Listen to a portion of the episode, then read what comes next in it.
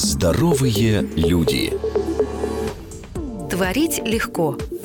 Никто не рождается без творческой жилки. Но иногда стереотипы мешают нам творить. Например, считается, что выход из зоны комфорта – лучший способ подтолкнуть творчество. Не факт. При дискомфорте мы меньше склонны идти на риск. Некоторые лучшие идеи приходят, например, в автомобиле, когда мы едем домой и чувствуем себя комфортно, или в душе. Эти места привычны для нас и позволяют мыслям побродить. Поэтому, чтобы создать что-нибудь творческое, не надо мчаться на край света. Можно просто завалиться на диванчик, налить бокал вина и создавать что-то великое.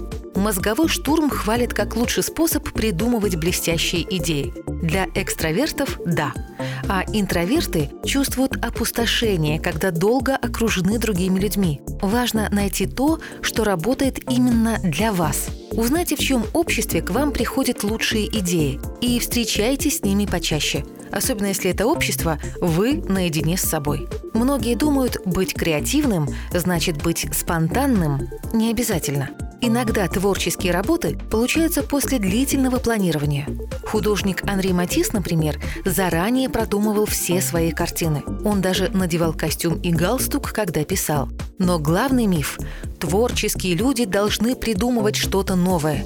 Нет, только 30% относятся к личностям интуитивного типа. Это Эйнштейны и Эдисоны творчества, которые создают что-то новое из ничего. Большинство из нас – сенсорные типы, которые при принятии решений ориентируются на конкретную информацию. Это не менее творческий вид, просто другого сорта. Такие люди создают новые, комбинируя уже существующие идеи. Вспомните Генри Форда. Он не изобретал автомобиль, но нашел много способов его улучшить.